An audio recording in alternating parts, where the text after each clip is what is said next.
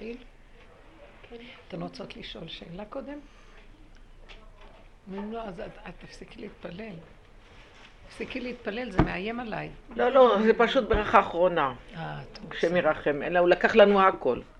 אפילו לחתונות כבר אני לא הולכת. היא לקח לה לפני, ואנחנו, קורא לנו עכשיו שהוא לוקח לנו את החתונות, חברים. תהיו הרג במכת בין. כאילו, היא מתחילה ואנחנו ממשיכים. חמודה, אל תדאגי, הכל טוב, אבל לטובה, אני כבר אומרת לכם שהיעד הוא טוב. אמן. גם היא ככה התנתקה. הכל טוב. אבא דרכם. רק העיקר של כל העבודה שאנחנו עושים, תקשיבי. כן, ממי. העיקרון של הכל. שלא יהיה לנו מצוקות. לא להיכנס בנפש למצוקות, לצפצף על הכל. אמן. כי ברגע שאנחנו במצוקה, שכינה איתנו במצוקה, ואנחנו פשוט עושים לה, אנחנו מצערים אותה. זאת אומרת, זה לא בשבילנו, כי אנחנו גם יכולים להיות מזוכיסטים לעצמנו. אבל אם את אומרת שהיא מכניסה את המחשבה שכינה, החלק האלוקי שבאדם, הכוח, מה שלומך מתק? עוד לא ילדת, נכון? כאילו את נראית בסדר.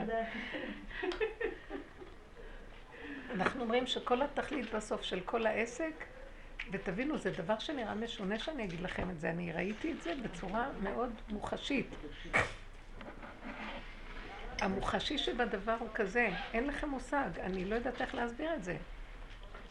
איזה טיפשים אנחנו ואיזה מלכודת אנחנו נמצאים, שאדם יש לו מהלך שהוא אוהב לצייר את עצמו, יש לו כוח בתוכו שאוהב את הצער, אוהב את היגון, אוהב את המסכנות, אוהב את הקושי ואת העמל, וכל התכלית שנזרוק מעלינו את העמל, את הקושי, את ההגיעה, את המצוקה. אמן. ואתם לא מבינים, אני מדברת על דבר שאני לא יודעת איך להסביר אותו. כאילו, מה אני מבקש מכם?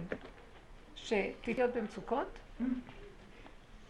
וכאילו אנחנו, והוא אומר לנו, ולא רק זה, אני גם אתן לכם כל טוב שבעולם, רק תעשו לי טובה, אל תהיו במצוקות, אל תהיו בכעס, אל תהיו ברוגז, אל תהיו, אל תאמינו לכלום, הכל שקר. אל תהיו בכלל. והולך ומתחנן. אל תהיו בכלל, ממש. לא, אל תהיו. לא, אל תהיו, כי ברגע שהאדם נקרא קיים, אז מה הקיימות שלו?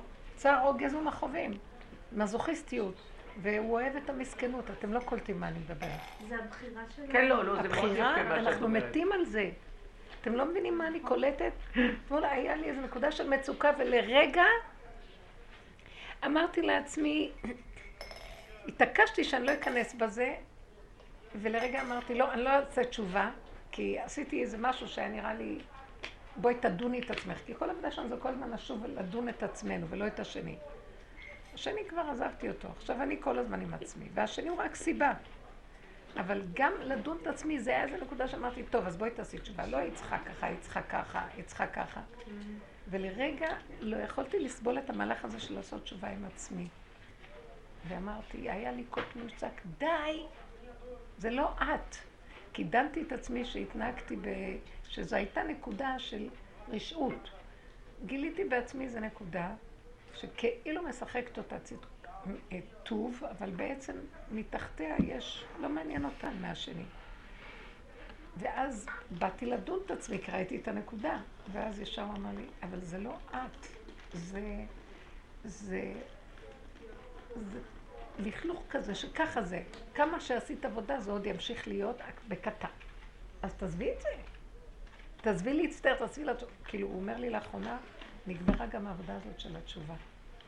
העבודה של השוב לעצמנו. לראות את זה, בכלל לשוב מן הארץ. לשוב, כי אנחנו בדרך כלל המהלך שלנו בדרך הזאת, שזה יסוד הבעל שם טוב והבושר, זה כל מה שאומר.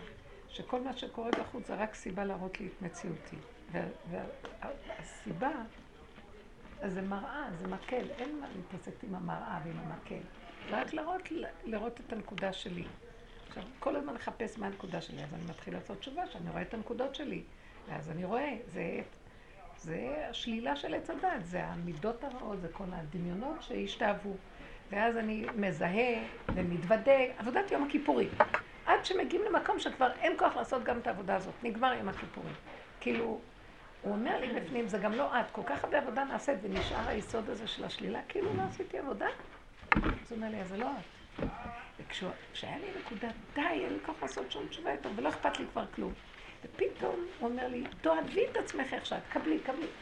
הרגשתי שאני מחבק את עצמי חיבור עמוק, והתרונן לי עליו, וקיבלתי פיגור מרוב שמחה, וגם הבן אדם הזה שרציתי לעשות שווה, להגיד לו סליחה, שציירתי אותו על זה ואת זה, פתאום לא היה, לא צריך להגיד לו שום סליחה, ו, ופתאום היה לי עזרה שאינה תלויה בדבר אליו.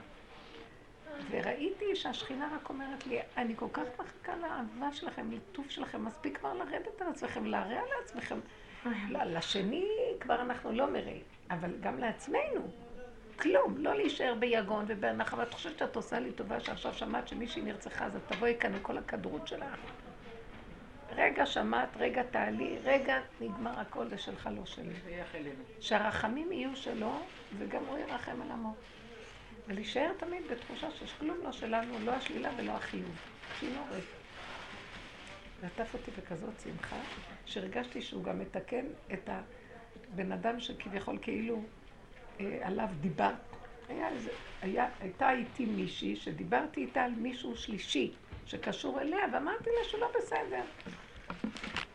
וכשדנתי אותו, כאילו אכפת לי ממנו שהיא תיקח לתשומת ליבה, כי היא קשורה אליו, שתטפל בו. כאילו שאכפת לי ממנו שהיא תטפל בו. פשוט אני לא סבלתי אותו.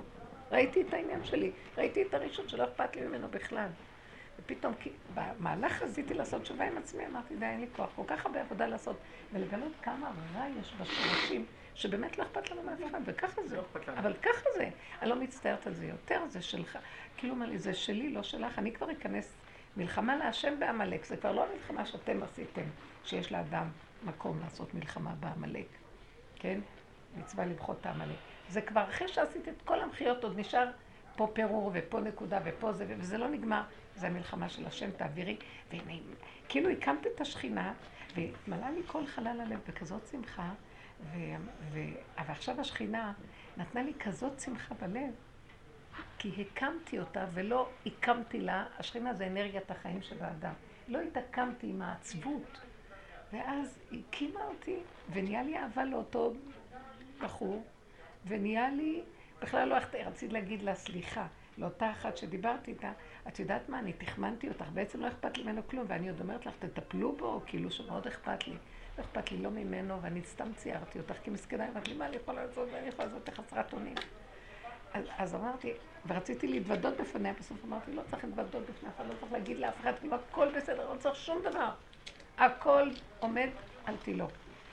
ונהיה לי מתיקות בתוך הנפש שאי אפשר לתאר. מתיקות כזאת שקשה לתאר אותה, הרגשתי שהשם גם רחם עליו, וגם הוא יקבל את העזרה, ממני הוא לא יקבל, אבל השם ייתן לו, כי רק הוא יש לו רחמים. וראיתי שהשכינה אומרת לי, תודה, הקמת אותי. וכל המהלך של השכינה זה שאנחנו פשוט לא ניתן למצוקות, כי המצוקות הן מפילות את אנרגיית החיים שבתוכנו. כאילו אנחנו, איזה צדיקים אנחנו, שאנחנו בצער על מישהו אחר, או על משהו שאנחנו בכלל לא בצער על אף אחד, לא אכפת לנו אף אחד. האמת היא, גם מעצמנו לא אכפת לנו. אתם לא מבינים, הרשע שיש בתוכנו, שלא אכפת לנו מאף אחד בטוח. גם מעצמו האדם לא אכפת, לא יכול להראות את עצמו ולא ידע. עד כדי כך הרשות של אותו שטן שבקרבן. עובדה שאנחנו בסבל ואוהבים אותו, אבל זה הורג אותנו.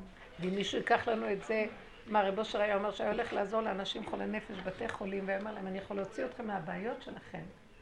ואז הם היו מסתייגים ומתנגדים, אז מי יביא להם ממתקים ומי ירחם עליהם ומי יפנק אותם בתוך הכדרות והעצבות שלהם. איזה שקר זה, ריבונו שלה, ואז פתאום ראיתי, איך השכינה כאילו אומרת, מה, כאילו, מה השם אלוקיך דורש מאמך? כי אם לשמוח, כי אם לחיות את החיים ולהגיד לו תודה, אז למה אתם בצער? כי העולם בצער. העולם בצער, ואני מצפה ממך שאתה תשחרר את העולם בצער, כי ברגע שאתה תצחק, אז העולם מתפסק להיות בצער. אמן. אני זה אתה, ואתה זה העולם, ומתחיל מזה שאתה לא, ואחר כך לעצמך לא, ואז אני קמה, השכינה קמה בתוך האדם. וזה כל כך, כאילו אמר לי, אתם לא מבינים שכל העניין הוא לא לדאוג מכלום, ולא להצטער על כלום, ולא להתעכב משום דבר, כי אין כאן כלום, יש נשים אחת ולמם, אנשים מתהלכים, כל אחד מסיפורו. וזה מאוד מאוד מוחשי הפשטות של אין כלום. ועכשיו פתאום קלטתי שזה השיא של העבודה של רב אושר.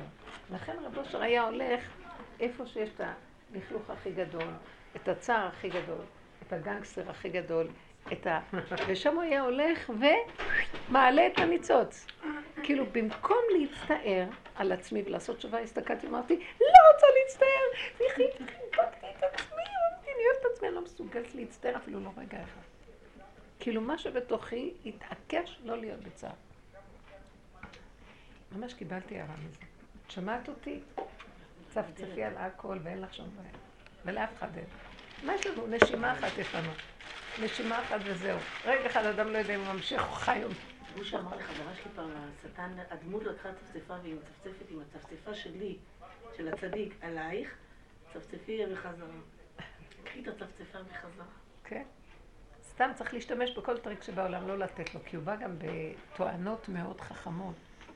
זה יום השואה. תראי, יש רגע אחד של... כל יום השואה. מחשבות שיורדות נורא עם כאבים. יש רגע. הרבנית. מחשבות שיורדות עם כאבים. הן יורדות עם אנרגיה חזקה. המחשבה היא לא יורדת עם כאבים. המחשבה יורדת מלמעלה. תקשיבו, זה המהלך הנכון. המחשבה יורדת מלמעלה, מהשם. תמיד, ראשית, זה המחשבה של השם. כשהיא מגיעה לחלל של המוח, פה יושב לו השטן של עץ הדעת, המנגנון הזה טוב ורע, כן ולא, נכון או נכון, והספק שביניהם והבלבול, ושם הוא תופס את הבן אדם, ואחרי זה גם, אחרי שהוא תופס מתחיל להתעקם לו, אז גם יש לו את החלק של ה... כאילו, האדרנלין עובד, ואז יש רגש, רגש. אז יש צער, ויש מצוקה, ויש לחץ, ומתח, ואין כלום, זה רק דמיון.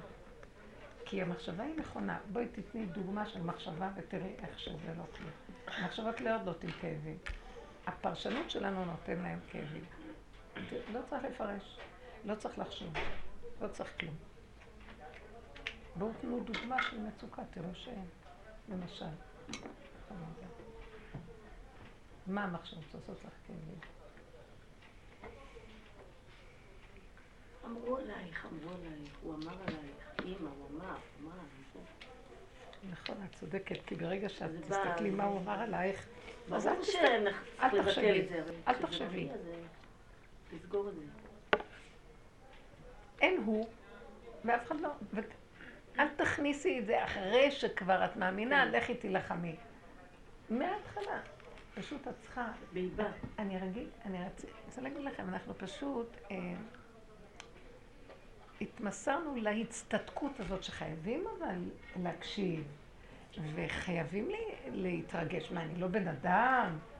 רוצה להגיד מה, אני לא טמבל מזוכיסט שמת מזה שכל היום מקים אותו, אני ומתנדב לזה גם, מה? את אומרת לי להפסיק להיות כזה? באמת?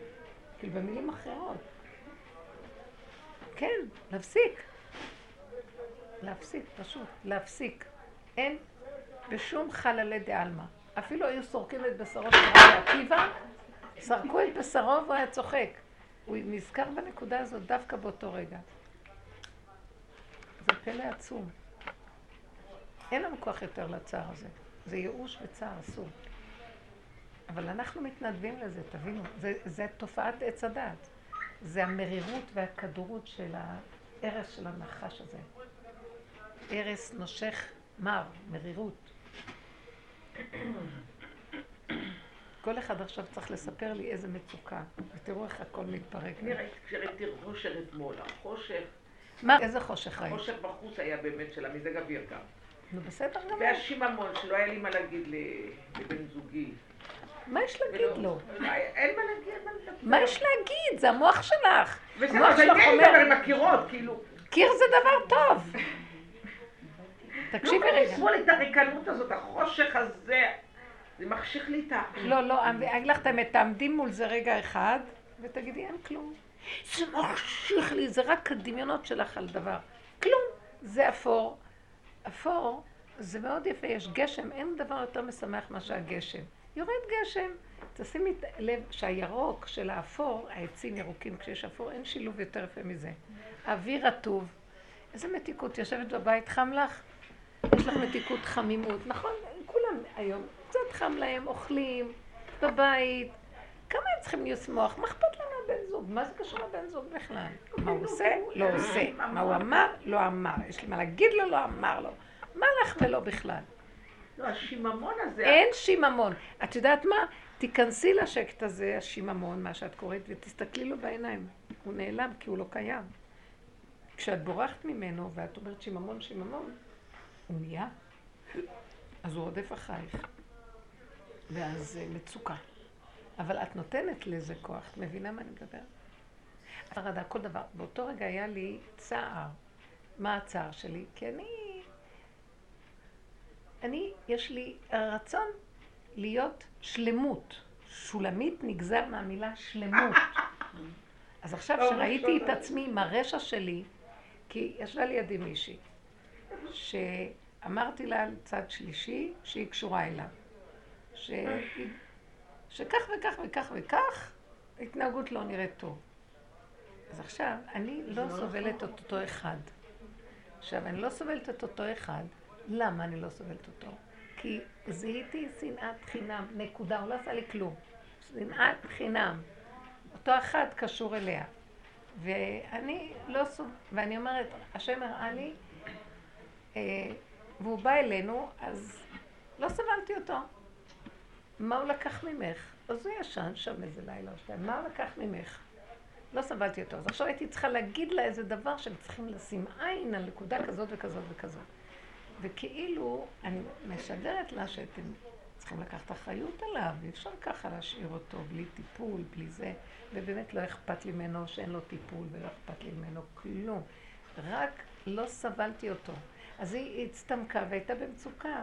והיא לא יודעה מה לעשות, כי באמת היא חסרת אונים מסכנה, ואין לה כוח לטפל בכלום.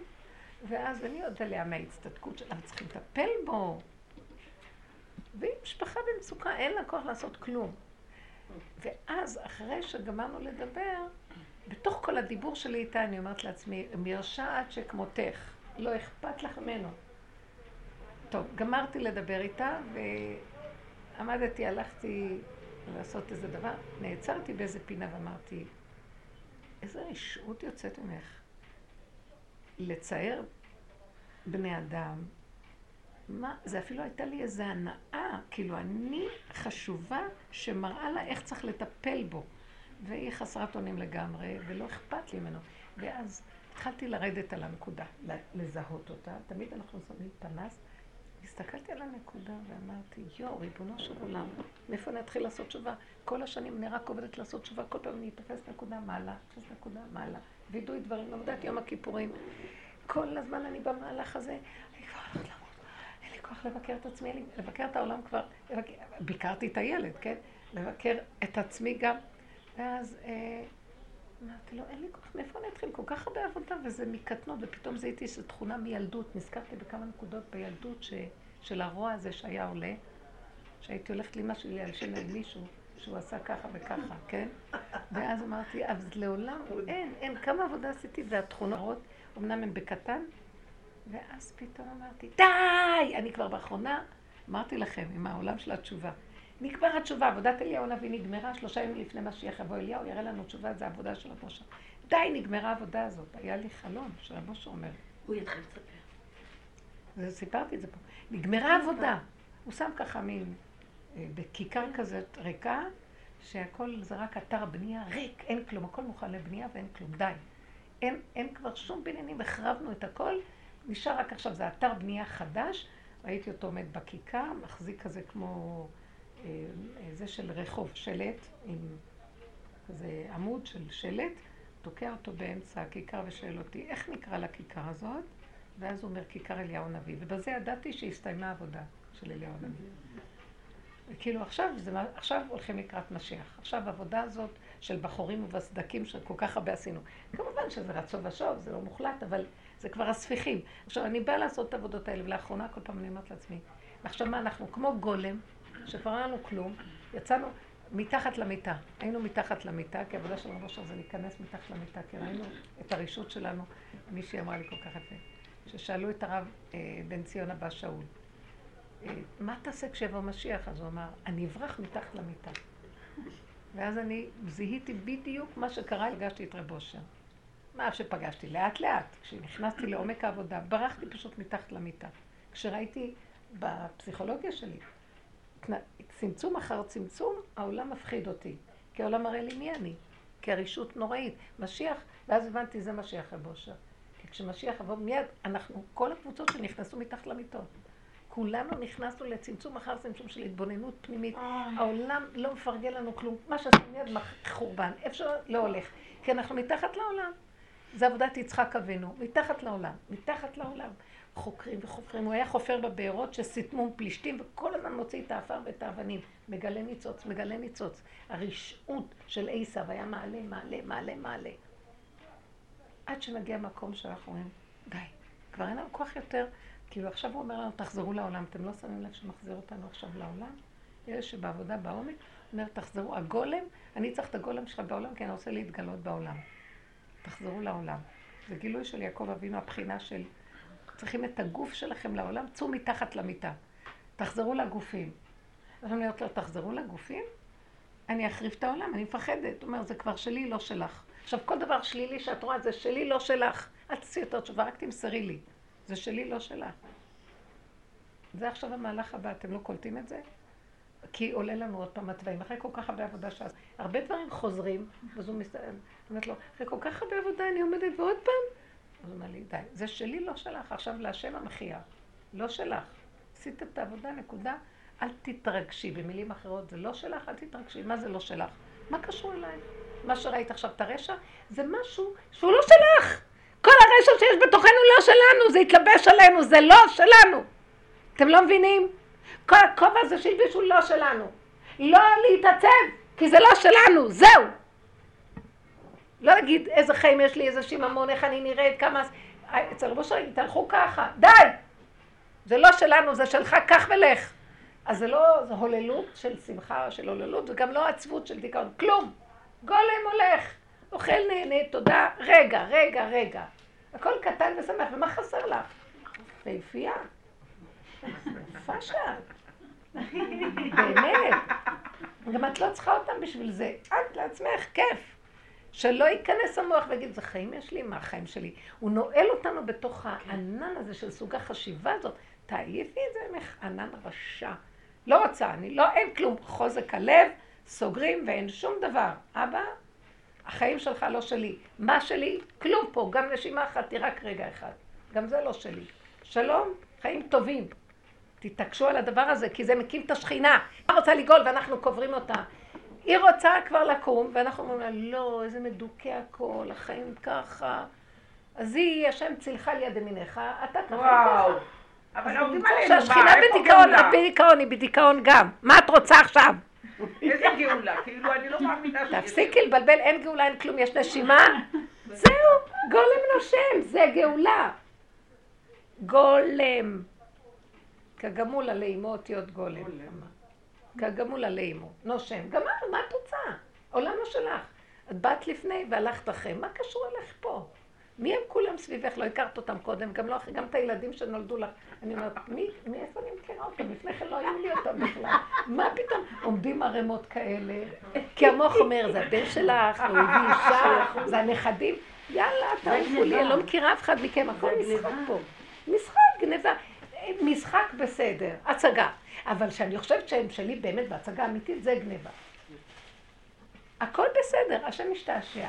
זה לא גניבה, אבל כשאני, האני, עוד לוקח ועושה מזה שלו, ופעם זה טרגדיה, פעם זה קומדיה, זה הגניבה. אין כלום.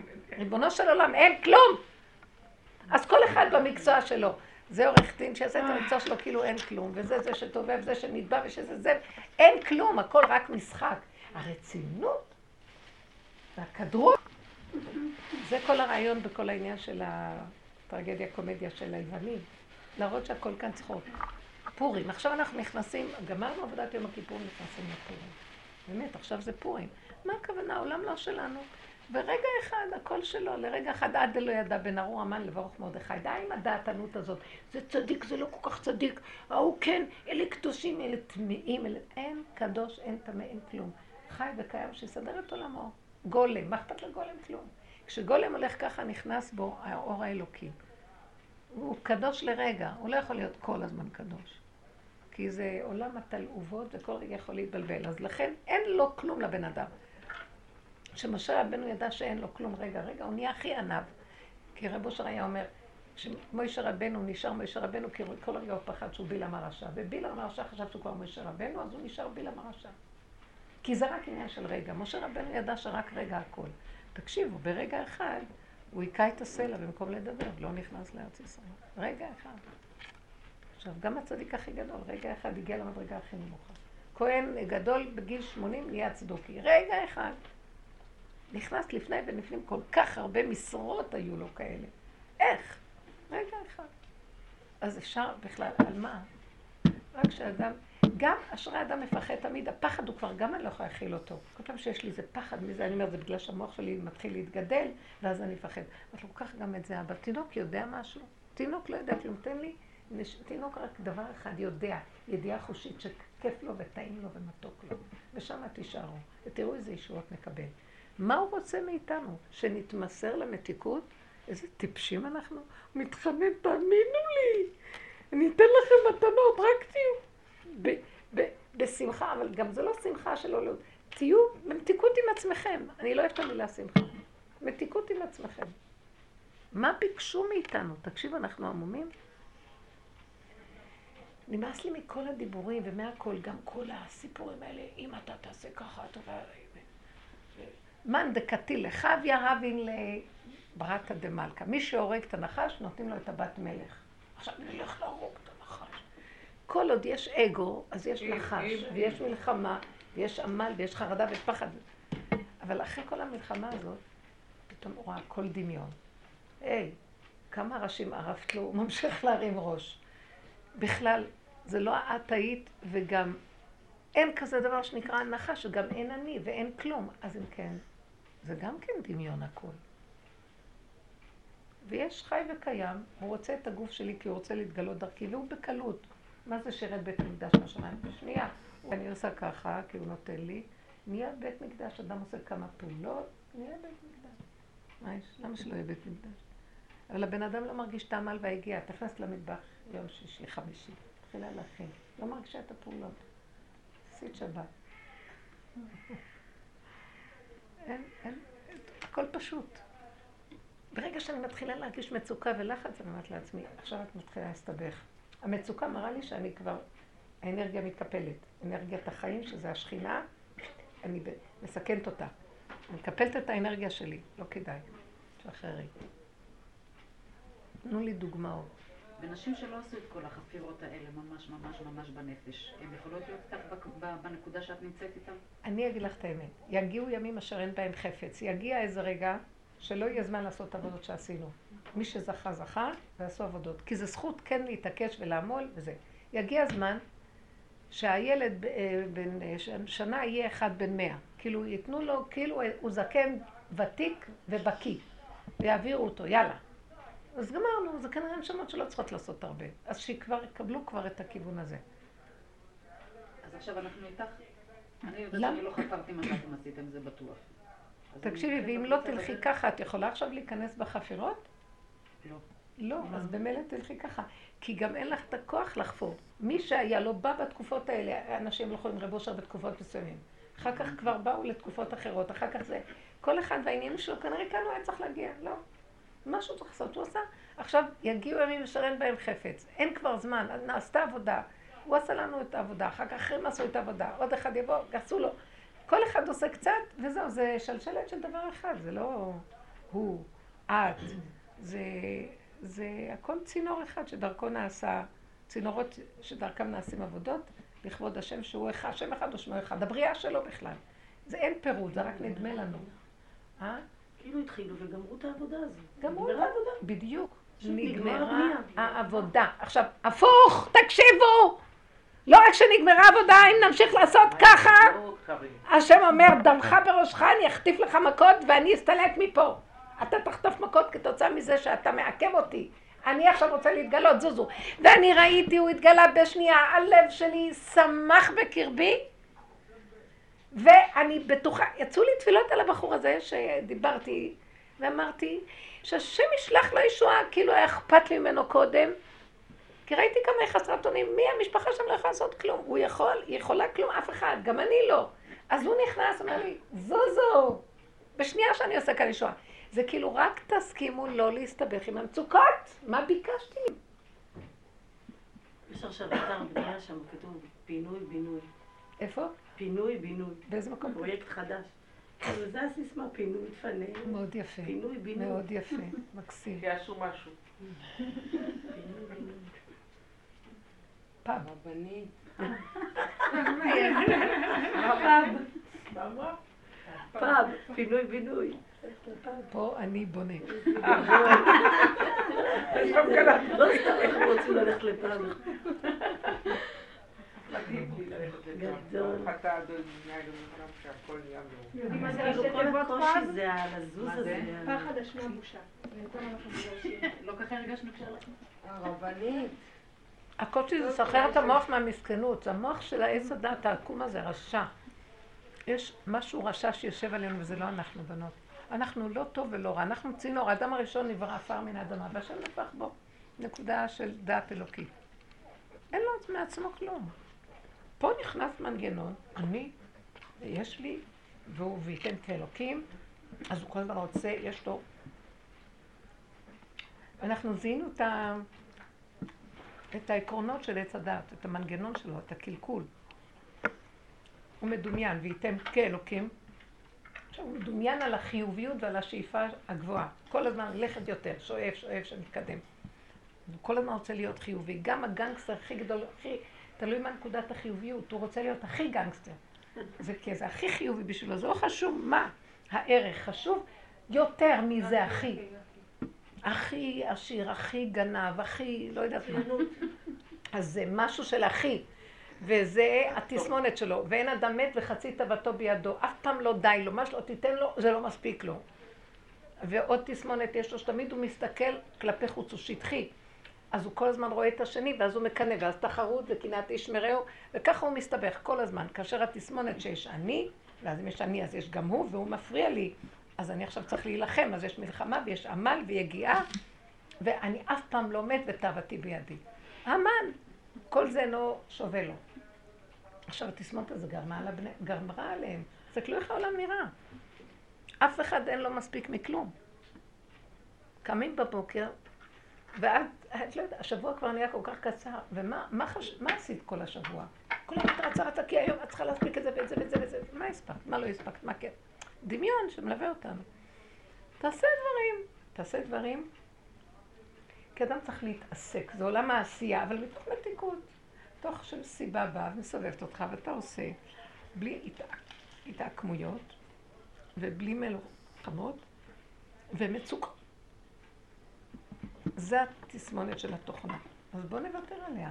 עכשיו השם רוצה למחות את העמלק, את השיריים שלו, מה שעוד נשאר. אז בואו ניתן לו. שמעת? אז את יושבת ואומר, לא יכולה לסבוב את השיממון. אז תגידי לו, אבא, השיממון הזה זה דמיון. הכל דמיון. אם את רואה מצוקה, סימן שאת בדמיון. כי אין כלום, קל לדבר, אתם יודעים באמת, רגע של מצוקה. אז אתם יודעים מה ראיתי? זה התכלית של העבודה של הרב אושר. הוא היה נכנס בתוך השלילה, הסתכל עליה, והתבוננת על מקומו ואיננו, יורדת על העומק, הוא לא היה בורח ממנה. הוא לא היה בורח! הוא מסתכל בערפל הזה, באפוריות, והיה אומר, איזה שערה יש לי, איזה בלבול, איזה מצוקה, איזה שממה, שיממון. מסתכל, מסתכל, מסתכל, מסתכל. אבא, מי יכול להכיל כאן משהו בכלל? זה שלך לא שלי. תן לי נשימה. תגידי, בנשימה יש לך שיממון? פה יש לך שיממון, את חיה פה במקום פה. זהו. לא רואה, לא שומעת, לא יודעת. מריחה ותואמת. פה, פה. מורח ודין. זה שתי המקומות שהמשיח הכי חי בהם. כתוב שה... חוש הריח והדיבור. משיח, משיח והוא מריח. מה יש לך יותר טוב מזה? מצוקות, תחתכו, תעפו את העורף של הראש, זה שלחו את דאעש. לא שסתם עכשיו טראמפ רוצה להרוג את כל דאעש, זאת אומרת, כנראה נגמר התיקון שלהם, כי אנחנו כבר הבחנו את הבעיה. שלחו אותם להראות לנו מה הבעיה, תערפו ראשים.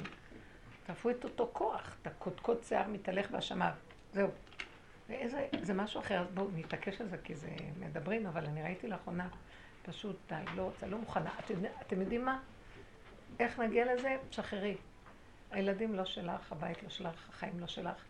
אם את רוצה שהם יהיו, כאילו שהכל יהיה בסדר, הם לא שלך, תני אותם להשם, הוא שומר עליהם.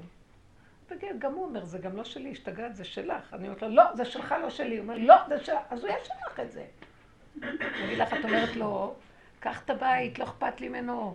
לא אכפת לי כבר כוח מהבית, אז הוא אומר לי, לא, מה אני אעשה עם זה? אין לי כוח.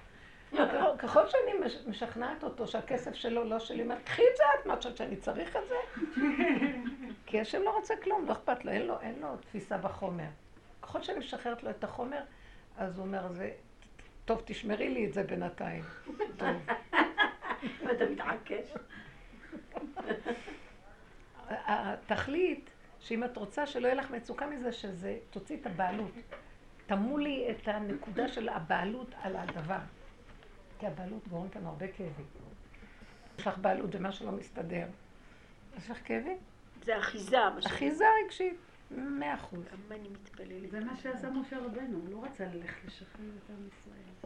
הוא לא אמר לו, תשלח ביד ישראל, אל תשלח, הוא לא רצה, הוא התעקש וכאילו חוצפה כלפי שמעיה כמה פעמים. ההתעקשות שלו לא ללכת, זה היה השלב הזה, הוא היה בשלב של מתחת למיטה, כשהשם קורא לו.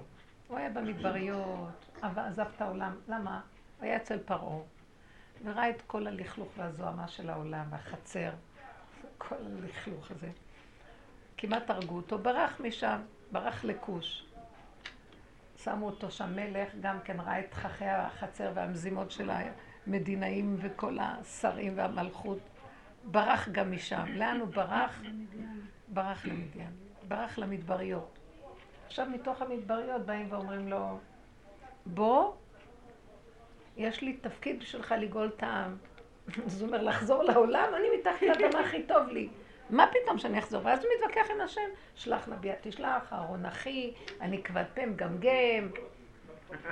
חוץ מזה, מאיפה אני דמה? וגם הוא אומר, אני גם מכיר אותך. זה מישהו מתחת לאדמה, למה הוא ברח מתחת לאדמה? כי הוא רואה פתאום מי מולך פה. תקשיבו, זה השם שנתן רשות לשטן לשבת פה. אז הוא רואה מי מולך פה. כשישב על הכיסא, הוא קריזיונר.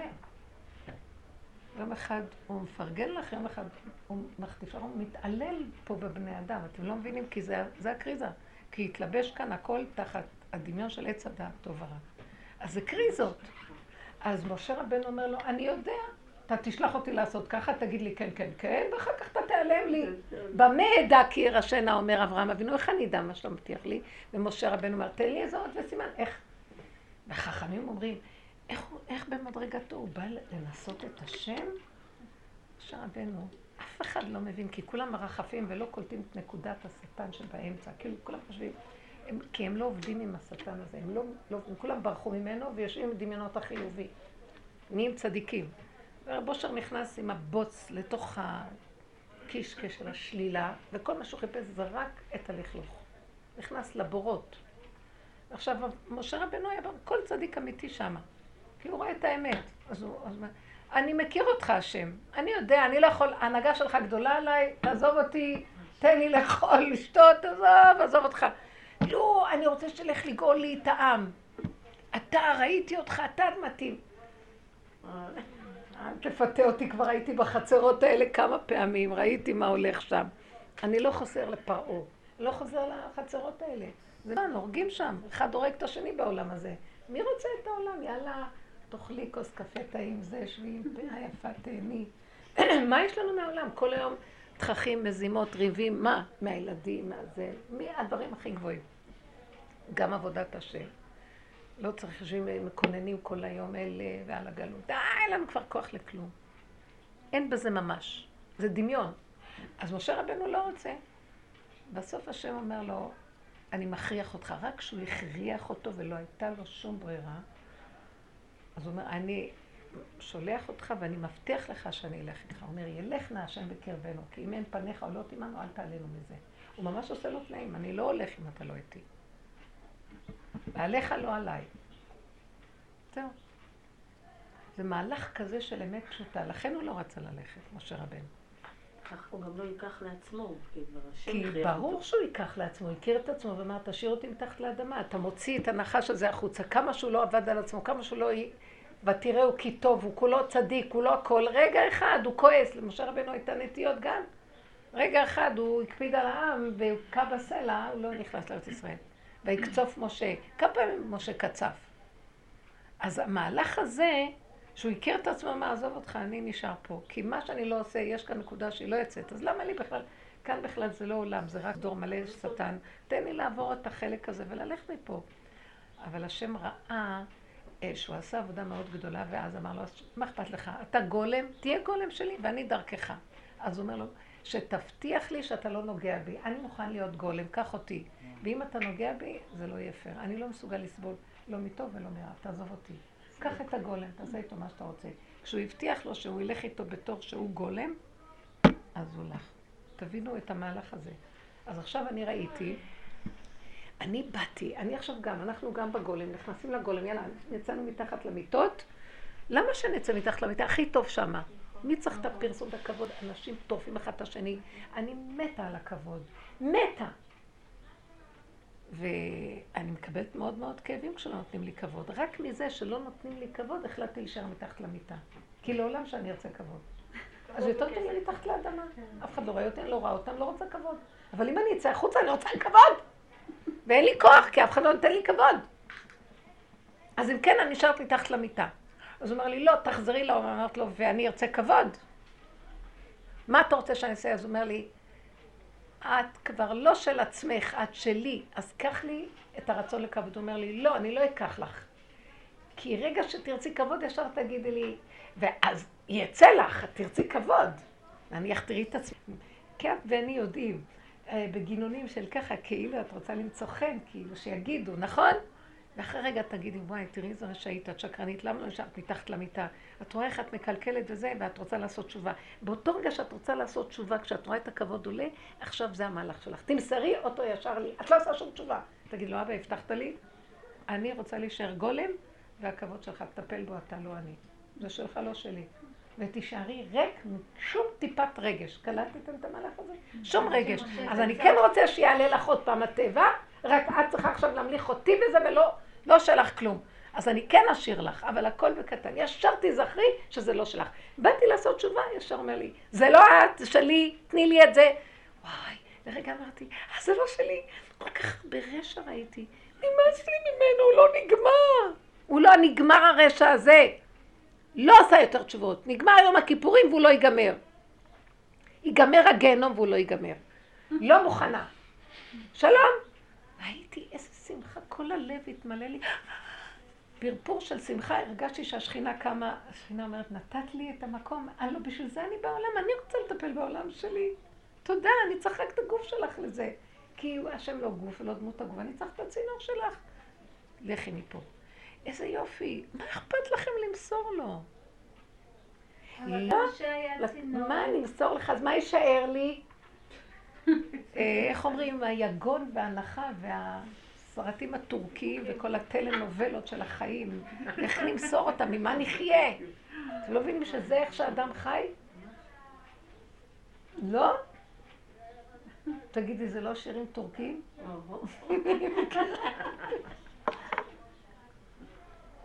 כל הדרמה, הדרמה, תוספת הדרמה. כן. מה את אומרת? שכשמשה היה רק צינור, כן. והשם היה איתו, בכל זאת הוא קצף, בכל זאת הוא יקע בסלע, ובכל זאת הוא חטף את זה שהוא לא יכול להגיד. תראי, רב אושר אמר וזה נכון. עד הרגע האחרון תמיד עוד יישאר איזה יסוד של אגו באדם. ותחסרהו מעט מאלוקים. והנקודה הזאת של האגו הזה זה בשביל, אה, אליך, לזכור, אליך ולא אליי, כי אחרת אני אתרחב בו עוד פעם. ולרגע שהוא לא מסר את הדיבור הנכון להשם, ויקע בסלע, אז השם תפס אותו שם. אז מה שאומר בתורה שהעבודה הזאת היא אינסופית. היא אינסופית. מה אכפת לך? זהו. יש נשימה אחת. מה זאת אומרת היא אינסופית? לא אכפת לו? לא אכפת. משה אחרי שהוא התפלל וראה שכלום, משה לא אכפת לו כלום. אני אגיד לכם, הוא היה במדרגה שבאותו רגע שהוא יקע, באותו רגע הוא קיבל. פעם סיפרה למישהי שרב אושר יצר, היה בשחות בבית, מישהי דפקה על הדלתות עם המקל, איזו אישה זקנה, והציקה לו מאוד מאוד, רב אושר, רב אושר, רב אושר. אז הוא יצא, היה איזה רגע שפתאום הוא פתח את הדלת ויצא, זה היה לה, היא אמרה לי, זה היה פני רוצח. אדום, קצף. תפס לזקנה את המקל, הרים אתה באוויר, והיא צורחת, תפסה אחורה פני וברכה לאורך עד סוף הרחוב. והוא עודף אחריה, זרק לה את המקל, חזר. היא אומרת, אם אני לא הייתי שם, ואחת ממש מהוותיקות שתלמידה בנפש שייכת לו. היא אומרת, אם אני לא הייתי שם, לא הייתי מאמינה. שזה הרב, זה הרב שלי? נבושר המעולל? פני רוצח. טוב, אחרי חמש דקות, עשר דקות, הוא יוצא, פותח את הדלת, המזקנה כבר לקחה את המקל שלה וחזרה עוד פעם. הוא פותח את הדלת, פני מלאך השם צבקות. מגש מלא מכל טוב של השבע ברוכס. הוא מסתכל על הזקנה ומעלה, קחי, קחי. חוטא עליונה, אלוהים מלך היום ברוכים. אמן. אז היא אומרת, אם לא הייתי רואה את זה במו עיניי. כלום, מה שלא. גם זה בא, גם זה הלך. אז זה הגדר הזה של המדרגות היותר גבוהות, הם, הם מכירים את זה בשנייה ומוסרים. גם באותו רגע שהוא יקע וזה קרה, מה תשווה שהוא הלך מדוקא הביתה? באותו שנייה נגמר הכל, אבל את העונש הוא הודיע לו אחר כך שהוא לא ייכנס לארץ ישראל, ועל זה עצר לו. אז הוא התחנן, הוא עשה השתדלות של תפילות, כדי שכן יוכל להיכנס. אבל הוא סגר כבר מזמן הכל, באותו רגע, כי הוא צינור אמיתי. אבל כל עוד פה, תשמעי, לא לא. כי אין צדיק בארץ אשר יחטא, אשר יעשה טוב ולא יחטא. יש תמיד איזו נקודה, ולא נורא. זה לא קשור אליי. גם הרצון לשלמות, אדם, משה רבנו יכול להגיד, חבל, פספסתי בכלום. את יודעת מה? גם זה ישות, גם זה אני. אין אני. פספסתי, לא פספסתי, הכל גם זה מאת השם, וככה הוא רצה, ויש בזה סיבות גדולות. הוא מזכה. בשלב הזה הבן אדם יודע שיש מי שמזכה ולא הוא בכלל. רק היה, היה לו ערך לעניין של ארץ ישראל, כי בתור משה רבנו, נשמה כללית, הוא רצה לעשות לנו תיקון שלא צריך לעבור את הגלויות. כך כתוב. אז הוא רצה שברגע שהוא נכנס לארץ ישראל, לא יצטרכו לעשות את כל מה שקרה עם הגלויות והאינקוויזיציה והשואה וכל זה. היה חוסך לנו את הסבל. אבל השם לא רצה כך. הוא רצה שכל אחד יעשה כמו משה רבנו. תעזרי לי בנקודה. כן. נראית מאוד יפה. חמודה. נו. תעזרי לי בנקודה, כן? ביום שישי אני קיבלתי, אני לא רוצה לפתוח את הסיפור כי זה לא כל כך עניין. קיבלתי מכתב מאיזה מוסד, מאיזה בנק, שצייר אותי מאוד מאוד מאוד. פשוט צייר אותי. וממש באותו דקה אני אמרתי, שמעתי את הקול של, ממש, שמעתי את הקול הפנימי הזאת שאמר לי, תשמעי, תהיה עניינית. תסגרי את המוח, תהיה עניינית. יפה, יפה. כן, וממש עשיתי טלפונים ענייניים, פשוט ענייניים כאלו, ואמרתי, ממש דיברתי איתו, אמרתי, אין לי סבלנות לזה, אין לי סבלנות. אין לי סבלנות לכאבים, אין לי, אין לי. שבת הייתה מעתוק חבל הזמן. ממש הוא סגר לי את המוח. עכשיו, תמיד, היא לא אמרה, אין לי סבלנות למכתב הזה, אין לי סבלנות לכאבים, כי המכתב מכתב. אבל מה שאנחנו עושים את זה, זה הכאבים. אז מה שקרה שהיום בבוקר נפתח לי את הכאבים. כן, התרחבתי ברשות הזאת, בחוסר אונים הזאת של הבן אדם הפשוט, שהוא פתאום נופלים עליו, והמטריקס הזה הגדול, פשוט היה לי כאבים מזה, ממש כאבים. אז איך אני סוגרת? כי למה פתחת? אני לא יודעת, נפתח לי. זה קורה, אתם מבינים? אין דבר. עכשיו, הלמה שלי זה לא באמת למה, זה שנראה שאנחנו נפתח. כי ככה אנחנו אוהבים את המסכנות, אנחנו מזוכיסטים. זה לא אנחנו, יש בתוכנו מנגנון רשע, זה הנחש שהוא הורג סתם וגם את עצמו הוא ירוק. כי ככה, למה הוא ירוק את עצמו? ירוק את עצמו גם. אתה יודע? כזה בדן, אנחנו בתוך המקום הזה. אז שאדם ידע את זה ויגיד, אני שבוי בתוך קליפה כזאת, תרחם אליי ותוציא אותי. מי זה אני? זה השכינה. השכינה, אני שבויה בתוך הנחש הזה. והוא עוקץ, ואין לי כוח לזה, אין לי כוח לכאבים. אם היינו שומעים את הכאבים של השכינה, היו לי כמה ימים וכמה פעמים שיצא לי כזאת צעקה שאמרתי, הצעקה שיצא לי זו צעקה של אי שפיות, שפלא שבכלל נשארתי שפויה. הצער והכאב, וראיתי של הצעקה שלה, שזה כבר, ואמרתי, היה לי, סיפרת לכם, שצעקתי צעקה אחת, ואחר כך עוד צעקה נגררה, מרוב ה... איך שנקרא, הטרנס, כוח האנרציה של הצעקה, ובצעקה, רציתי לפצות את הצעקה השלישית, מזל שהיה חורף, הכל היה סגור, אף אחד לא היה בבית. הצעקה השלישית, אמרתי, את הולכת להשתגע את זרי. משהו בא ואמר לי, את הולכת להשתגע, תפסיקי. כי אפשר גם להשתגע, מה חשבתם? זה צעקות של שיגעון ואי שפיות. אז אמרתי, די, די, בתור יד, די, די, סגור ואין, אין. קח את הנשימה, תתאבדו על זה, על זה מתאבדים. זהו. כי אם נתאבד על האי שפיות, אז נתאבד על זה שאנחנו מתים בשפיות. העיקר לא נמות עם אי שפיות. תדעו לכם, זה מאוד מסוכן. אני אומרת לעצמי למה, כי כשמתים באי שפיות, אי שפיות, אדם נהיה טרף, טרוף, חס ושלום, השכינה טרופה איתו ויש לה מצוקה. כשאת שומרת על השפיות ואת יוצאת, אפילו אם מתים, אבל לא מתים, השכינה איתו מתחדשת וזהו, אז הוא הציל אותה, הוא קם ומתחיל מחדש. הוא יתגלגל מחדש, מה הוא שלא יתגלגל, אבל השכינה השתחררה. זה מאוד חשוב הדבר הזה, להיזהר. אנחנו בייחוד הנשים וכל הסערות שיש לנו בחיים האלה, הכל דמיונות. עכשיו השם רוצה להקים את השכינה, והנשים זה השכינה, והשכינה מתחננת, תפסיקו. היא מדברת לנשים, בואו, מייפה אותנו, היא רוצה להרים אותנו, רוצה שנהיה שמחים, נאכל ונשתה. שום דבר לא שווה את זה, לא נישואים ולא ילדים ולא אף אחד. קודם כל אני. אבל זה לא אני אנוכי, זה השכינה. אני השם, זה השכינה. תקימו את השכינה, ואחר כך היא תשמר לנו את הכל, הכל יסתדר. אבל זה הילדים שלה, מה שלי פה? לא החיים שלה כל הזמן. אני, אני ראיתי בלי מסים, אנחנו יכולים לצבור דברים ופתאום להתמוטט ולא לשים לב אפילו. איזו סכנה זאת, רגשית. צריך לזהות את העניין הרגשי, מבינה? בעודו בלבו. אבל למשל באותו זמן שהיה לך את זה ואמרת, אני לא מוכן להיכנס בזה, יש איזה מקום שקצת נרגע הרוח, שנפתח את המוח, אם לא בשבת אז בזמן אחר, ונחשוב מה לעשות. השם נותן לנו ללכת לזה, לצלצל לזה, לעשות וזה, וגמרנו. תמיד הקו המנחה את זה לא שלי פה כלום. אני רק הידיים והרגליים של הדבר. זה כמו הדבר שמכניס מכתבים לתיבת הדואר. תראו לכם שיעצר לי את זה, זה מכתב יגידו, זה, איזה יפה, לא נותן את זה. זה שלי, זה יפה, זה עטיפה יפה. מה שלא בא, שם, הולך, טק, טק, טק, ככה אנחנו צריכים לעבוד. בנו שלום, אנחנו צריכות להיזהר מאוד. אנשים, בייחוד עם העניין של הרגש, צריכות מאוד מאוד להיזהר. כמה סבל עברנו, לא מספיק. זה לא ייגמר גם. זה לא ייגמר, תדעו לכם. לכן תגמרו את זה אתם קודם, כי זה לא ייגמר. תחליטו וזה נגמר. את מחליטה. הגאולה לא תבוא, את מביאה אותה. משיח, אני לא יודעת מהו, את כרגע משיח. את לא מבינה את הדבר הזה, זה יסוד פנימי. גם, גם לא צריך כלום יותר מזה, מה אכפת לי? נאמר הרבנית שבו, לפני שבועיים אמרת, את לא מציאות, הוא לא מציאות, וכל השבועיים זה מתפמפם לי בראש ולא מצליחה להבין.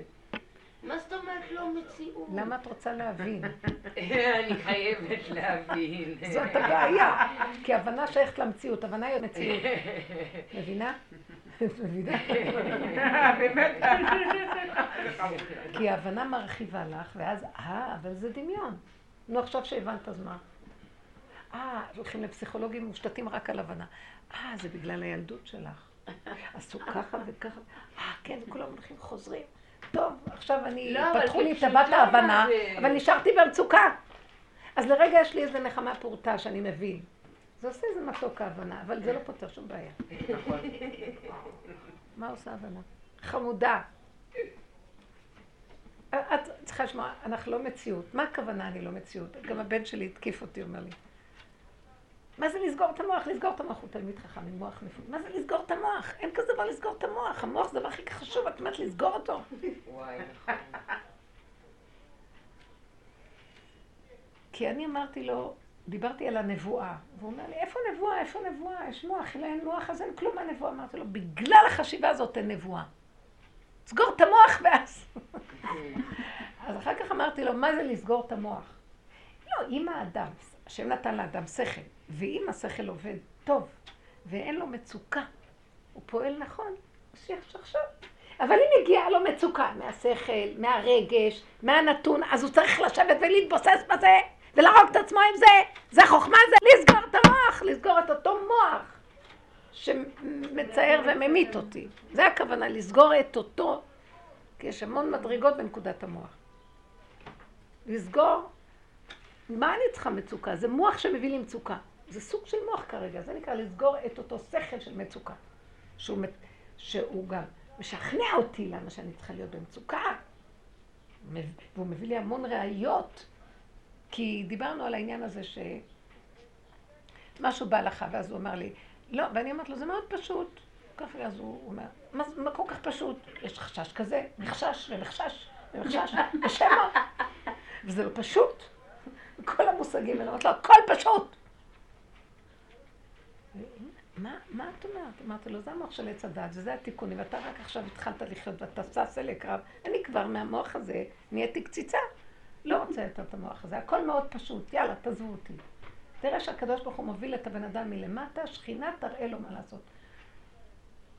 אז הוא אומר לי, זה מה שחכמים אמרו, עמי מקלו יגיד לו. מה שקל לו יגיד לו, כאילו מזלזלים בזה שעמי מקלו ישאל בעצו, ומקלו יגיד לו. זה כאילו צוחקים על העם הפשוט. ואז אמרתי לו, כן, מה שקל לא יגיד לו, נכון, למה צריך שיהיה קשה? אתה רוצה שיהיה קשה, לך תחיה קשה, אני לא רוצה יותר להיות קשה, מה שקל לו. לא סותר את נקודת ההלכה. אז הוא אומר לי, לא, אבל ואם זה סותר, אמרתי לו, אז עוקפים אותה, ושחפש מה שקל לו. לא, אבל אם זה לא ככה, זה לא ככה. לא, אז הוא אומר לי, למשל, אני רוצה עכשיו לשלוט משהו, וזה, לברך את זה, זה לא פשוט לברך ככה, אז את צריכה לקחת איזה ופל, או לחפש איזה כפית סוכר, או זה. אז כדי לברך על הדבר, אמרתי לו, אז אל תברך. אז אל תאכל את זה.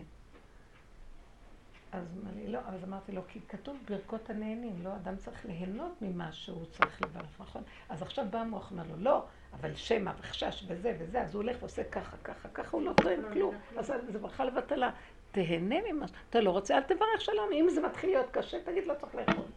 שמה שאני אוכל בשביל הברכה? לא. הברכה נוצרה בשביל לשמח אותי. לא שאני אשמח את הברכה, לא רוצה.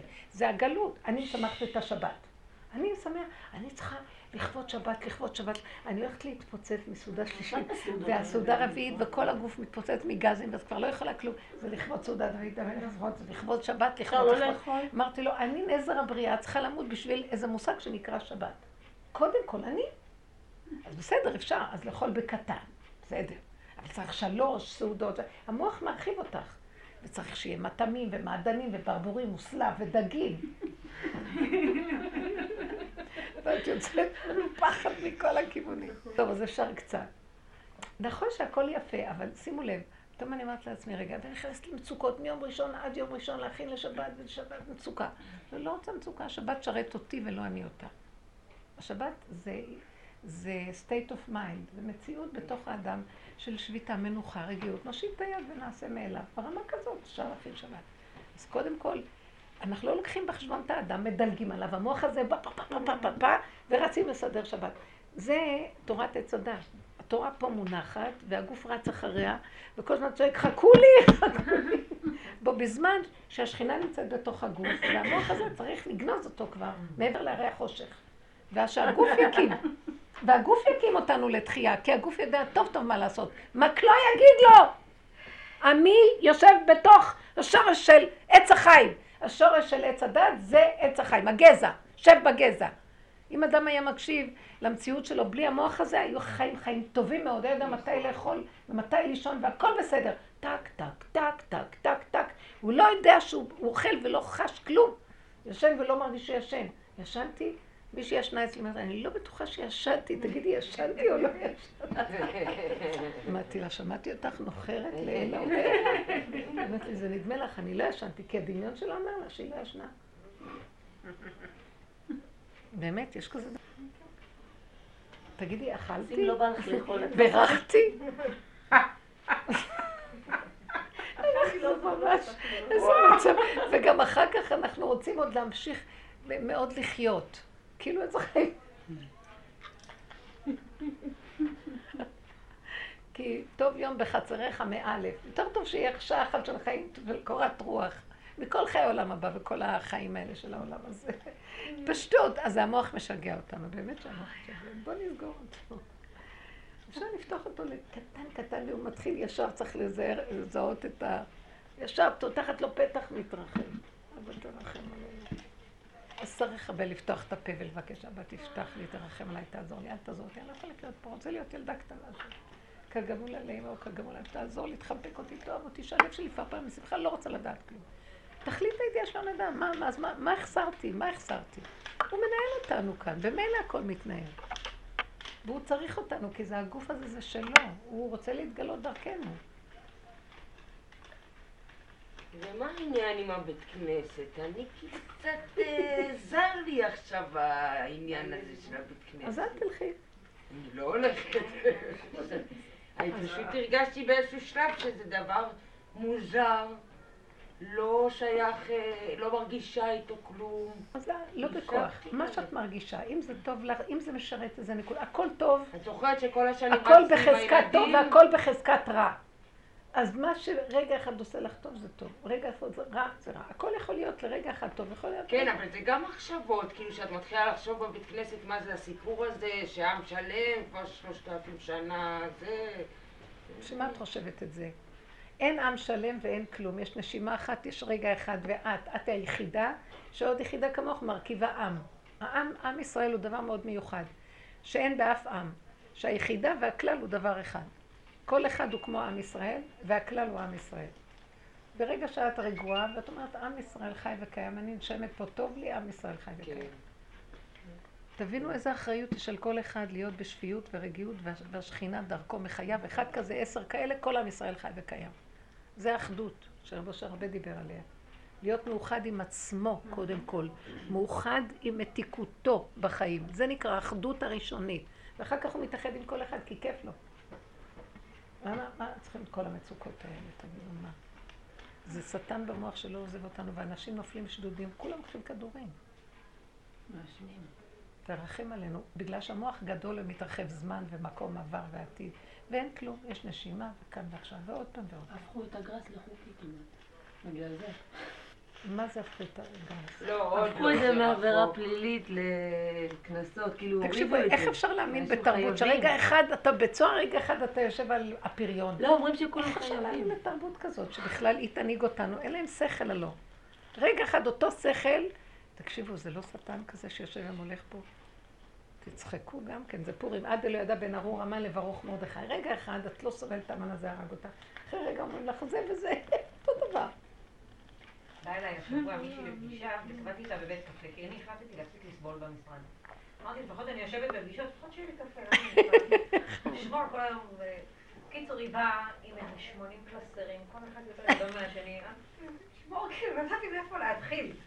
והיא ממש הייתה במצוקה, כאילו, גם עם כאילו כבר כדורים מהסיפור. וטוב, אני הייתי צריכה לשבת ולהתחיל לקרוא, כאילו לראות איפה היא תקועה, כי נגמר לה כל... היא כתבה, היא כתבה את הקלסרים? לא, זה מיליון, היא לקחה את שתי עורכי דין שכל אחד לקחמרה את כל הבית בערך, ואז נגמר לה, זה בא אליי. אז קיצור, קבעתי בפגישה, קיצור, ואני מסתכלת על תקתיק, כאילו לא קשה משפטית, כמו... כן. כאילו איך סיפחו כל דבר בשביל לקבל כסף בערך. וממש ראיתי את המצוקה בזה. איזה נורא. כאילו, מה להגיד? זאת אומרת, זה היה נראה לי מטפש, כל הדרך הייתה נראה לי כאילו לא נורמלית. נכון. ופתאום מתיישב ידינו אחד, לא נורמלית כנראה כמונו, והתחיל לצחוק. עשר דקות הבן אדם יושב ידינו ופשוט צוחק. לא, עשה לי פשוט. בלי קשר לכם, מישהו. לא קשור, הוא מתיישב וצוחק, אבל צחוק חזק, כאילו, לא צחוק... איזה יופי. איך השם אוהב אותך. תקשיבי, השיעורים האלה יצילו לך את המקצוע הזה. אל תקחי בכבדות שום דבר. ואז הוא הלך. היה שם כזה נכון, שרחת ככה, נראה לך. בקיצור, ואז אמרתי על עצמי, ככה צריך לעשות, ככה נראה לי, וככה וזה וזה וזה, והיא הייתה מאוד בשכל כזה. אמרתי לה, את זוכרת את זה, הוא שצחק? כאילו, אמרתי לה, אם את לא תקחי את זה בקטע של הצחוק, את אמרתי מה זה כזה, כאילו, או שתי... והוא נתן לי את הדרך להתחיל להביא את העסוק. הבטח אמרה לך, רגע, רגע, אני הזמנתי פסיכולוגית או עורכת דין? לא, כבר הצפיקה, היא הייתה במצב כל כך נורא שכל מה שהייתה אמרת. אני אגיד לך מה, תביא להם שמחה בלב, זה שווה את הכל, והכל יסתדר, השם במילא יסדר את הכל, רק תדאגי להיות הגונה. רק באמת הגינות, למשל מה שעשו עורכי דינים האחרים, הם פשוט מספחים את האדם, ולוקחים כסף בלי סוף. שגע. זה לא אני, כאילו... קיצור, לא, אבל אחרת לא הייתי מצליחה אפילו לשבת ולדבר איתה. הוא נתן לי את המחשבה שהכל זה בדיחה, אל תתייחסי באמת לקלסרים. אם את תתייחסי, את לא תצליחי להבין איך אפשר להבין. זה היה בשבילי... נפלא, נפלא. את רואה את הסיבות, את רואה זה בפשטות. משהו. קיצור, היא עשתה את זה, וזה באמת נפתח לה משהו. זה כאילו כמו הטיפש עושה. זה היה ככה, אמרתי, תחליט ככה. נכון, הטעם והפטי. תחליט ככה, ואמרת, וואלה, זה עוד שנייה נגמר, כאילו... ואמרנו שזה רק, כאילו, רק ככה.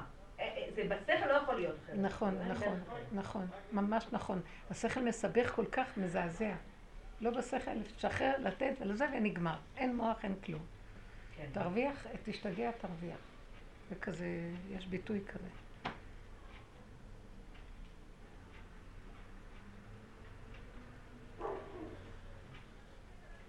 חלמתי חלום הרבנית איתך, מאוד מוזר. אני חושב חלום שלו. רק שלא תגידי שראית אותי עם מיני. לא, לא, לא. שברה שראית אותי עם מיני. זה אמר פחות בחלמות. בחלמות, כן. הגיעו לך באיזשהו מקום לשיעור, ואז הוא לא, היא לא פה, היא במקום אחר. הלכנו. אני לא יודעת להסביר מה ראיתי שם, אבל כאילו היה מקום שהיה צריך לנקות אותו. היה שם אגב, ואת פשוט בשנייה נשכחת על הרצפה, ועשית תנועות כאלה, כמו נחש, כמו ריקוד, כאילו את נגיד את הרצפה, קמת וכלום, והלכו לשיעור. ונעלמתם לנו, ואז כאילו חברות חוזרות, ואומרות, היה כבר שיעור. אז אני מסתכלת, אבל אנחנו חיכינו פה, איך היא הלכה בלי להגיד לנו? זה יפה. זהו. חמודה. כאילו, לא תפלא, אין לך סמרטוט ביד, או את, לא יודע, אני מתבייש לראות את הסיפור, אבל לא יודעת. למה? לא, כי זה העבודה הזאת, זה רבושר, זה הכל מה... ממש, נשכחת לרצפה, כאילו לי דקה דקה, וכמו... אתם יודעים שיש כאלה מין דגים שנצמדים לאקווריום ומנקים? זאת העבודה הזאת. אוכלים את ה... יפה. זה ממש מחמיא לי החלום.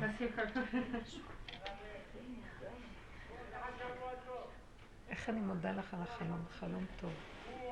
כן. הרבנית, אני רוצה לשאול לך בשבת. בטעות, הזמנתי את אחותי. אז זה לא רעיון כל כך טוב, זה השבת האחרונה. כאילו היא אמרה לנו, תבואו אלינו, ואני יודעת שאין סיכוי בעולם שבא לי הסכים. אמרתי לה, לא, תבואו אתם, נפלט לי. אני אמרה, כן, טוב, הסכימה. ואז הוא אמר לי, מה עשית, מה עשית? ולא ידעתי איך לצאת מזה, כבר אמרתי לה, טוב, היא תבוא, יעבור. וכל השבת כאבה לי הבטן מרוב לחץ ממנה. היא הייתה אצלך, כן? היא הייתה, כן. נו. היה בסדר, אבל לא יודעת, כל השבת הייתי בלחץ, בלחץ. למה לחץ? מה? היא טיפוס מלחיץ. כי המחשבות נוראי להזמין אורחים. אז תראו, רגע, בנות. לא, אין לי בעיה מהאורחים, אבל היא טיפוס כזה, היא תוך שני יכולה לצעוק על הילדים שלה, על בעלה, אין לה טקט, מכלום. כאילו, יכולה לבקר אותך על כל דבר. כלום. זה קשה, אבל את יודעת מה? בואו, בואו, תראי, תראי, תראי מה שאתה... זה התרגילים שאנחנו עושים פה.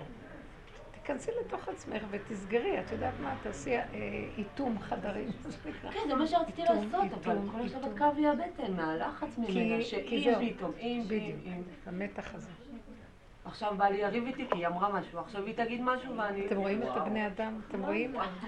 תגידו, כמה אנחנו צריכים להגיד תודה על הדרך הנפלאה הזאת שרב אושר שם לנו?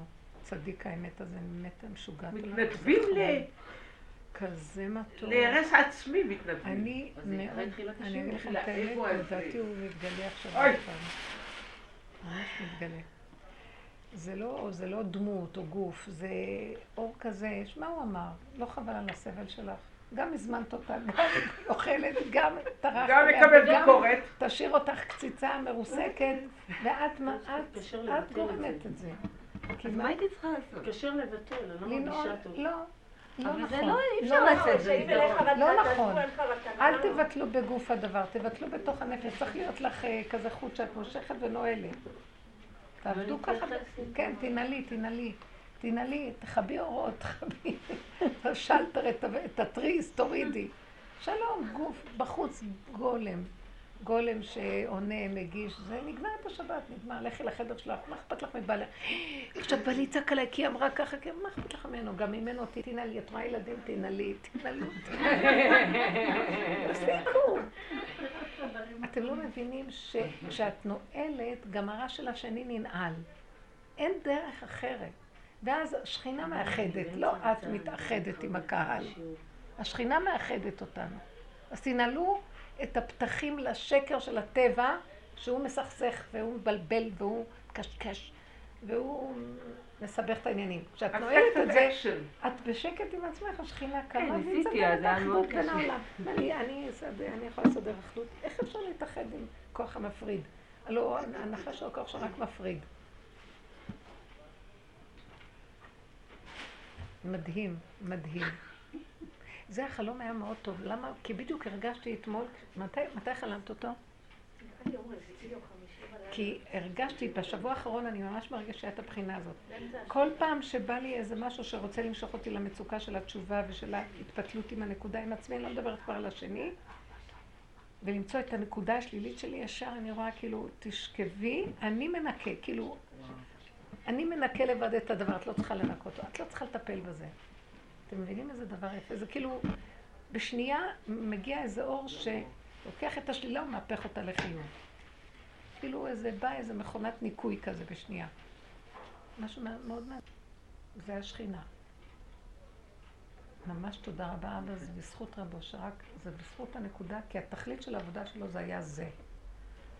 הוא, לא בנ... הוא בן אדם שלא ברח משום שלילה ומשום דבר, ולא היה קל כי כשנכנסים בתוך השלילה יש מלחמות, בהתחלה הדמיון והחרדה והכאבים, וה... זה צדד, זה, זה דמיון, זה, זה מסכים של דמיון, אבל כשכבר הוא עובר את המסכים אלו הוא מסתכל והתבוננת על מקומו ואיננו, בשנייה מתהפך כל השלילה לחיוב. אז עכשיו, אחרי שהוא נהיה מיומן בעבודה, הוא מחפש רק איפה יש שלילה, איפה יש לכלוך. כי הוא כבר ידע איך לעבוד עם זה, הוא לא נותן איזשהו ממשות, עובר ככה והולך. מתהפך הכל לטובה, ועוזר להם מה שנהיה עוזר ככה, מרים אותם. בשנייה מרים להם את הנקודה ונהיה להם אור. והם היו רצים אחריו, כי הוא העלה להם את הניצוץ, את המצוקות. דבר גדול, זה דבר גדול. אי אפשר משיח בלי הדבר הזה. זה החלק שאחר כך יאפשר שבחלל הפנוי נכנס משיח. אבל צריכים לעלות, לעלות את ה... קריזות, את כל מה ש... של עץ הדעת.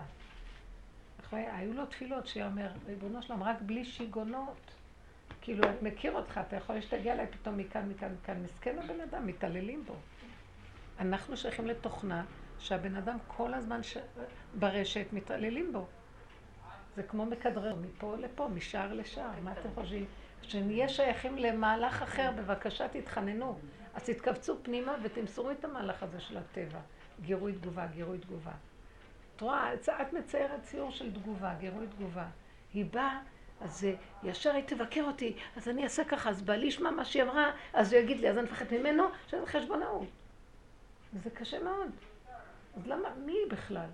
אז את לא צלקי אותה, אבל תנעי. אז לא להזמין אותה, גם להזמין, גם לקבל ביקורת וגם... אני ככה הייתה לי. טוב, אבל היא כבר הזמינה. את צודקת מראש. את צודקת מראש, אבל אי אפשר אף פעם להיות צודקים. קרה ונהיה. מה עכשיו תעשי? גם מלא זמן התחמקתי. זה פשוט פתאום יצא. הנה, אל תתחמקי. כי השם רוצה להביא אותך למקום, אין לך שליטה. הנה, מביא אותנו מול הניסיון. מה תעשי עכשיו? עכשיו אין הדרך. לא, אם יש לך שליטה, אז בדיעבד. לא. אין לך, אנחנו כל החיים שלנו פה בדיעבד. שהשני יוכל והיא לך סתם דמיון המלחתכי. והכל פה בדיעבד, כי לרגע את נכנסת לניסיון ואת אפילו לא הזמנת את הניסיון. כמה שהיא לא תברח, פתאום הוא בא, מה תעשי עכשיו שהוא בא? אדם לא יכול לייצר, אבל יכול לייצר ניסיון. אני יושבת, הייתה אצלי איזה מישהי, ואני יושבת לדברת האורחת, מדברת איתה, ואני יודעת, אני לא מדברת איתה, היא מדברת איתי, ואני יודעת שהיא תדבר איתי, היא תתרחב עליי, תתרחב, תתרחב, בצורת חשיבה. והיא רוצה יחס ותשומת לב, ואני לא יכולה, אני לא יכולה, אני מפחדת ממנה. זאת אומרת, מפחדת מעצמי, ממה שהתעורר לי, כי זה הטבע מסוכן. של מה לי? טבע של הבנות, ו... לא, לא רוצה, לא רוצה, לא רוצה, אז עכשיו. היא מדברת איתי, ואני ישר רואה את הסכנות שלי, ואז אני אומרת, אני אקמת אותה, אני ארום אותה, אני אכתוך אותה לחתיכות, שתעוף לעשות. ואז אני אומרת, ריבונו שלום, תרחם עליי, אני יכולה למסור לך את כל המהלך הפנימי שלי, מה אני? ואני נאבקת, והיא מדברת, ואני... לאורך ולרוחב פותחת לי מגילה איתו. אני עכשיו איתו. אני חושבת שאני... תשבת את מחכה, מתי היא תנחית עלייך? ואז תצעקי, תימלתי, ותתני דיבורים להשם. תרחם לה, תעזור לי, אני לא יכולה לסבול. תציל אותי. אתה לא יכול... לאן אני אברח אם לא אליך? בתוך... דחקתי לקיר, וממך אליך, ואין לי לאן. תציל אותי. אני כמה פעמים עשיתי ככה, ופתאום הפסיקו לה, פשוט כאילו מישהו עצר לה את הלשון, ובכלל לא שמה לב מה היא דבר שלך, הביא הדברים לסבל, ונגמר הדיבור. הוא פשוט מתגלה, רק תעלי. אבל שלוחתים לך בדיוק. ואת לא, אני לא... חמותי עירה לי בשבת, כן, הייתי בשבת את חמותי עירה לי, הרקתי אותה, הרקתי אותה, פתחתי פה. יואו. משהו שהילדים לא מחונכים מספיק לעזור. ושהגיסות הבאחרות שהן באות, זה ככה, והם מרימים אחד, כי אמא תסתכלי עליי בעיניים, אני קוראת לאמא. אמא תסתכלי עליי בעיניים. הן מקבלות את זה ברוגע, או שהבית מלא בצעקות. אל תעני לי. ככה אמרתי לה. כי הן צורכות כל היום על הילדים. ואני עושה מיליון עבודות לא לצעוק על הילדים. אמא, ופתחתי את הפה, אחר כך, אבל... בסדר גמור, זה לא התאית, זה היה שכינה דרכך מדברת, ואמרת לי, קיבלה והכל בסדר. הערך הראשון אצלי זה הרוגע בבית. ובאמת שאני הייתי ילדה קטנה, עזרתי וזה לא עשה לי טוב. אז אריאל, הוא מפעיל את הילדים והם עוזרים ברוך השם. זהו. ואמרה לי על איזה יזמתי, באמת היא צריכה להשתפר. וזה נגמר הדיון, היא שתקה ואני שתקתי. לא, היא קיבלה את זה יפה, היא לא לקחה נגדך. זה לא חמה אמיתית, היא שתקה, מה... לא, כי זה השכינה דיברה הזו. כי כשמגיעים, כשמדברים נקודת אמת, השני שותק, אין כלום. אין, נגמר, זה תיקו, אין מחלוקת, זה... אני שואלת את חמותי, מה שאומרת, אם את הכל בסדר חוץ ממה שלא בסדר. היא אומרת לי את המשפטים האלה, אני אומרת לך, אני מסוגלת, היא לא יודעת מה זאת.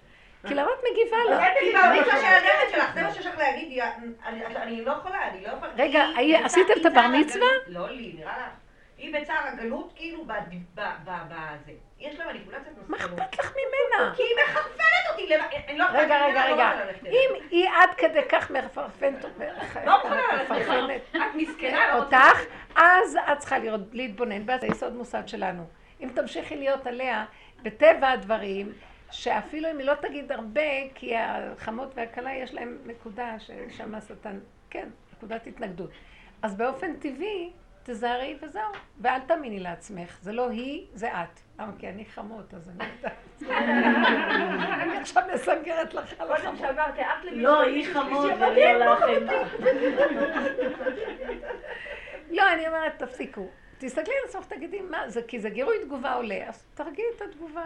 מה אכפת לך שהיא תגיד, שהיא תביע, שזה הדיבור? מה קשור אלייך מה שהיא אומרת? למה אנחנו לוקחים את זה אלינו ומגיבים? זה לא הילדים שלי, לא הבעל שלי. גם אם זה שלך, לא שלך פה כלום. אה, יפה, יפה. אם אנחנו מראש משחררים, זה לא הבן שלה, לא שלה, והוא לא בעלי גם, והילדים לא שלי. וכלום, תעבדו למהלך הזה של לשחרר טבע. שחררו אחיזות רגשיות, זה מאוד מאוד עוזר לי. זה פשוט השלב הראשוני שאני לא, שמה אני אפול, כי אם אני נופלת אחר כך, אני בייסורים, אין לי כוח לייסורים. יש לי נכדה, יש לי נכדה, השם מסדר את הקשר. יש לי נכדה על שם חמותי, לי לא הייתה חמות כי כשחתנתי היא נפטרה כבר. עכשיו, ויש לי, והיו הרבה נכדים נולדו, ואף אחד לא קרא את השם של החמות הזאת. עכשיו, לפני שנתיים נולדה לי נכדה, ובסוף הסכימו לקרוא לה את השם. לא יודעת למה השם כל כך יפה. רות. איך? רות. כי נולדו בנים, הרבה בנים נולדו. רות זה מאוד קשה, זה רות. מה, לא? מה קשה? זה נורא מעניין. היא מאוד אוהבת אותי בזה, אבל אני ראיתי דבר מאוד מעניין. והיא משוגעת על בעלי, שזו אימא שלו, ואני... פשוט את רואה שהדברים לא סתם. היא רצה אחריו, סתם, סתם. כל הזמן. עכשיו, גם אותי היא אוהבת, אבל שמתי לב, כל פעם שיש, לפני שהיא באה ויש איזה ביני לבין בעלי איזה ויכוח או משהו, נגיד, אני אומרת לו משהו, ואז אני שמה אותו במקום או משהו כזה, כשהיא נכנסת, מסתכלת עליי, זו חמותי פשוט. לא, לא, לא, לא. מסתכלת עליי, היא רואה, היא רואה מה היה, מה אמרתי לו, מה לא, והיא הולכת. גלגלה חזרה, גלגלה את זה. גלגלה, ועכשיו יש לי אותה מול העיניים, חבל על הזמן. וואי, וואי. איזה מתוקה. אז אני אומרת לה, רותי, היא יודעת שאני משחקת אותה. היא לא באה אליי. עד שעובר קצת... הם עושים את הדברים. כי היא קולטת את הדבר הזה. שמתי לב כל פעם, הפנים שלה משתנות. אבא תרחם, גם אני אוהבת גברים. איזה מצחיק זה, חמודה כזאת, אתם רואים? זה טבע הדברים, מה אתה עושה? החלטתי שמעתה ואילך, אני גם על איך, ואספר לה את כל הצרות שהוא עושה לי. רק שהיא תסתכל עליי, רק כי אני אגיד לך מה היה פה. מצחיק כל העניינים האלה גם כן. הכל בדיחה.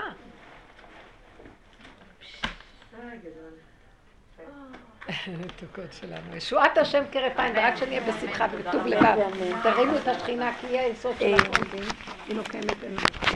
זה הוספתי פה איתנו. אה, נכון. תודה. תן לי להיבשקל.